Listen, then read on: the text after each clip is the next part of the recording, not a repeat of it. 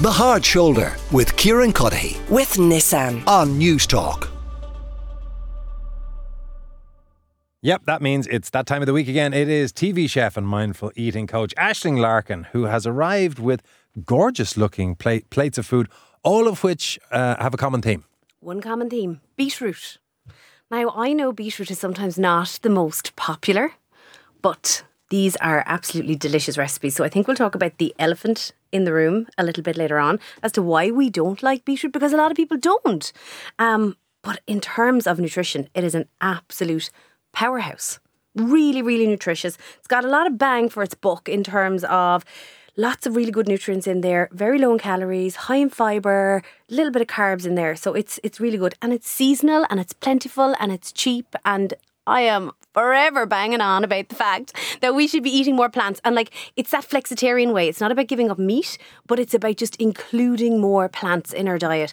So, what then is the reason that people tend to be slightly wary of it? Is it that it is the kind of earthiness of the flavour? Is it the fact that it dyes everything it comes in contact with? yeah, it's it's a lot of different things. It's a lot of those reasons. For a lot of people, it is the flavour. It's that earthiness. So that earthiness is called by something called geosmin. Funny word. Um, it's associated with wine as well. It's associated with a forest floor after a rain shower. So it's the earthiness. It's that earthiness that we kind of go, whoo. And we got used to maybe in the 80s and the 90s seeing it only pickled in vinegar in a jar in the door of the fridge. And like that's enough to put everybody off. and the jar is always open and always has been for at least six Always. months. And it's always bitter cold out of the fridge. It's just, I mean, there's better ways to do beetroot. Um, so when it comes to this geosmin, it's a matter of, I suppose, trying to reduce the impact or the high flavour impact of that molecule within the beetroot itself. Oh, do you not it. want it? It's not like truffles or one of those where you want that kind of funkiness to It's it. what puts people off because it's that earthiness. So it's if we can kind of tone it down a little bit, we'll never get rid of it, nor should we, because it's the distinctive flavour of the beet. But what's really, really nice is to be able to just maybe hone it back, pare it back just a little bit. So there's a couple of things. If you have raw beetroot, so beetroot is one of those vegetables that we can eat from root to leaf. So that the flesh, that cylinder, beautiful bright red flesh can be eaten, the stalks can be eaten, and the leaves can be eaten. So where we would have, um, we can kind of, you know, saute off a little bit of kale, we can do the same with beetroot leaves. Really, really nice. And the stalks are lovely as well. Chop them all up really finely, saute a little bit of salt, a little bit of butter, a little bit of oil, and it's beautiful. Do you have to grow your own to get them? Do they sell stalks and leaves? Is it a bit like garlic scapes where you have to not not scapes? What's the word I'm looking for? The the, the Yeah, shoots yeah, of garlic. Is it right. scapes? Yeah, Um, people keep recommending pesto out of them, but like, well, I, unless I have a garden full of garlic, where do I get them? I know, yeah. No, look, for the leaves, yes, you would have to kind of farmer's market, country store, kind of veg shop. Other than that, the handiest way to buy them first is vac packed in the supermarket. So, and when they come vac packed, they come cooked. Which is really, really handy. But in terms of lessening that earthy flavour, one there's two things there. The first one is peel them. So if you are roasting them at home yourself, or so when they come peeled, the earthiness has been reduced because a lot of that molecule is actually in the skin. So once we peel them, we take some of that down. Um, in terms of boiling, roasting, if we roast them, there's something called Maillard's reaction, and this produces this kind of delicious, almost mm, caramelly kind of roast note to them. And again, that kind of balances out a little bit of that molecule that gives it the earthiness. Another great tip is acid. Pair them with acid. And so often we see beetroot and balsamic vinegar works beautifully together. And that balsamic, the acid takes it down. And then the other way to do it is just to pair it really clever with other ingredients that work. Beetroot and chocolate work beautifully together. Do they? Yeah, if you want to make a chocolate cake, you can totally sneak in two beetroots into a chocolate cake. No one will ever know. Yeah, it's great. And of course, classically citrus, grapefruits and oranges go well with beetroot. Orange, yeah, beautiful orange oregano dressing over the top. Really, really nice. Honey, really, really nice. Yogurt, garlic, onions, smoked salmon, smoked mackerels. That smoky flavour with the earthy flavour pairs really, really nicely. Um, and again, cheese, something like creaminess, like goat's cheese, feta, blue cheese. So when you cleverly pair it with something that balances out, so it's this combination of heat, salt, fat, and acid. If you can kind of always remember that in the back of your head when you're cooking, that brings balance to everything you cook. So then we're toning down the earthiness, balance it up with a little bit of acid or a little bit of creamy, a little bit of salty, and it works really, really well. You mentioned that when you buy it in the supermarket, you're likely to end up getting it pre-cooked and vac packed. If you get it as an entire root and want to cook it, you mentioned roasting. Is it roasting, steaming, boiling, sautéing? What do you recommend? Roasting will always get in the most flavour. So, of the things then that you have uh, between us here on the table. Three of them look like, not that you would uh, expect, because that sounds pejorative, which is not meant to be, but you would think there's probably beetroot in them because one of them is pink and the other has visible beetroot. The fourth one is a little surprising. What's the story with the burger? That is the ultimate veggie burger. Have you had a veggie burger before? Do you like veggie burger? What's your previous experience? Because this is important now in the context of this. I've eaten a veggie burger and it, I can't tell you where because I think my total reaction was, meh. Yeah. meh. I mean, you'd eat it, but meh. and they are quite meh. Huh. I um I have been working on a veggie burger recipe like genuinely for about three years, and I dip back in and I go out of it, and I went back to it a couple of months ago.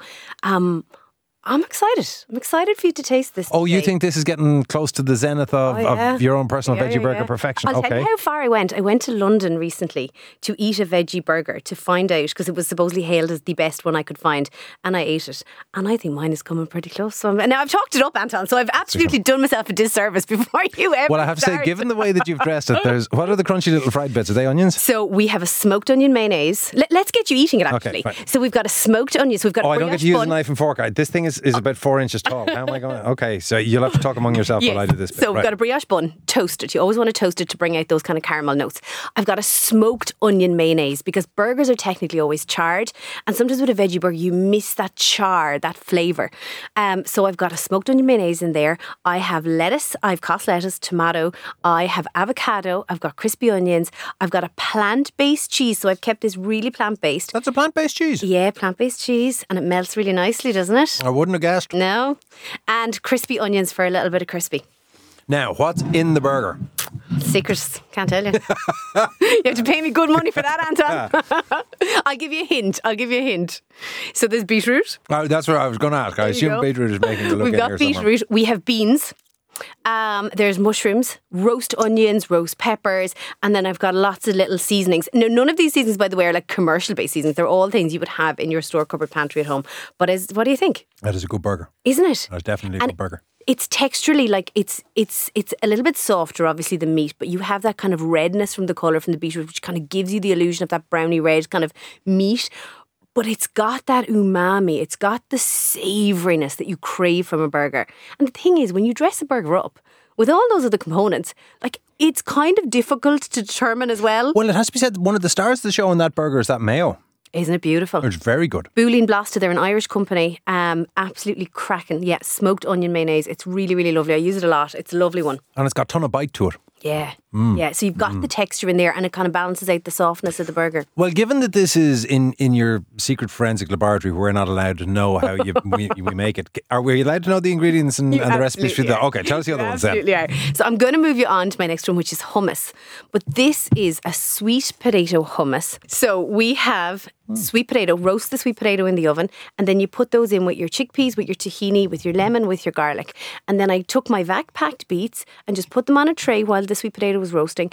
Um, there's a beautiful Burren balsamic. Um, it's apple and thyme um, balsamic vinegar. Sprinkle that over with a little bit of sea salt. Then sit the beets on top, and you've got this lovely little chili oil on top, and you've got a little bit of sesame seeds, and then I've some lovely kind of bread to go with it.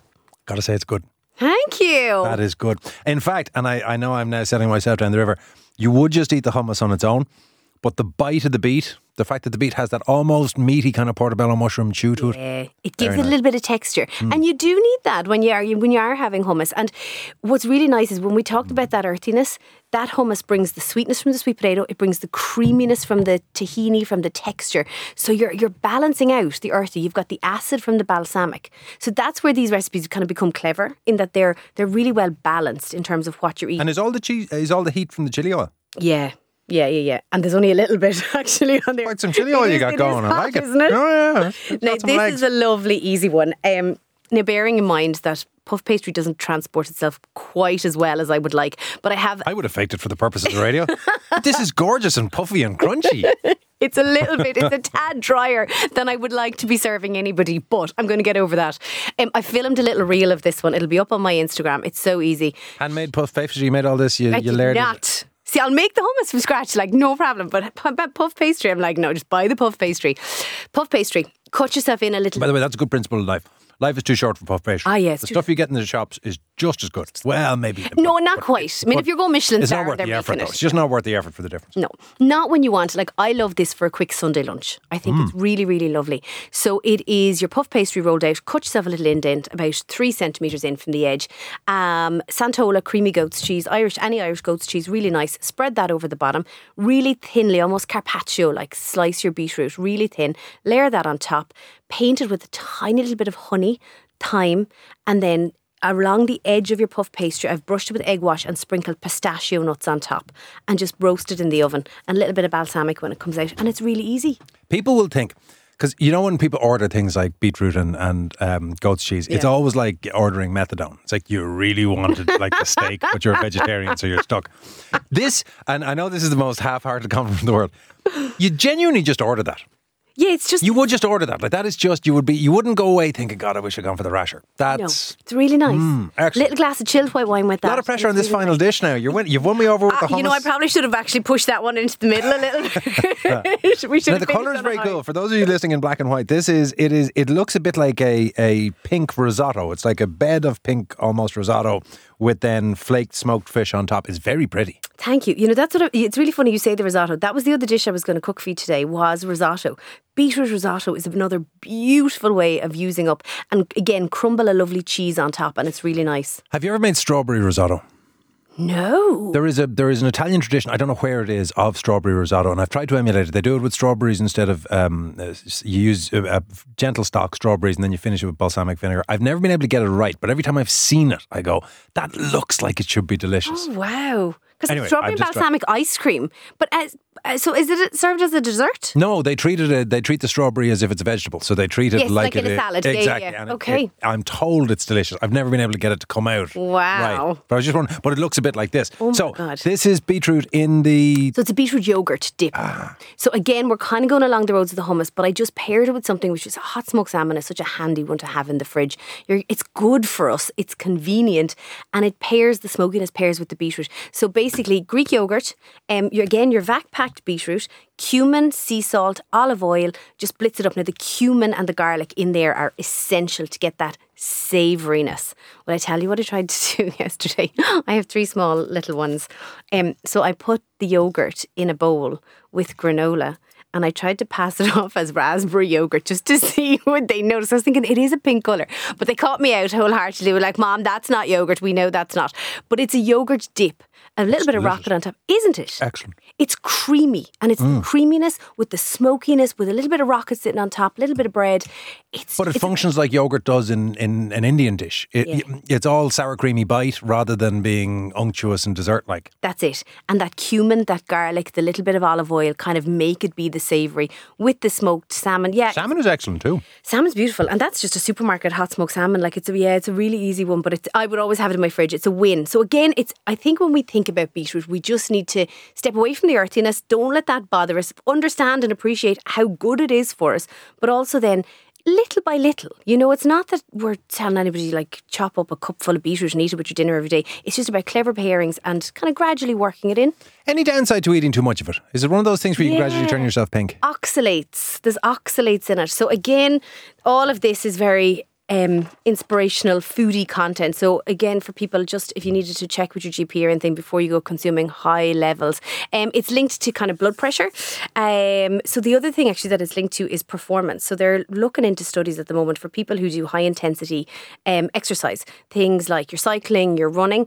Um, it's basically to do with the mitochondria of your cells. So the mitochondria of cells are like the battery of your cell, and they're what generate the energy within your cells. Um, and this is a really good way of getting oxygen to the muscles when you need it. So beetroot again is linked to that.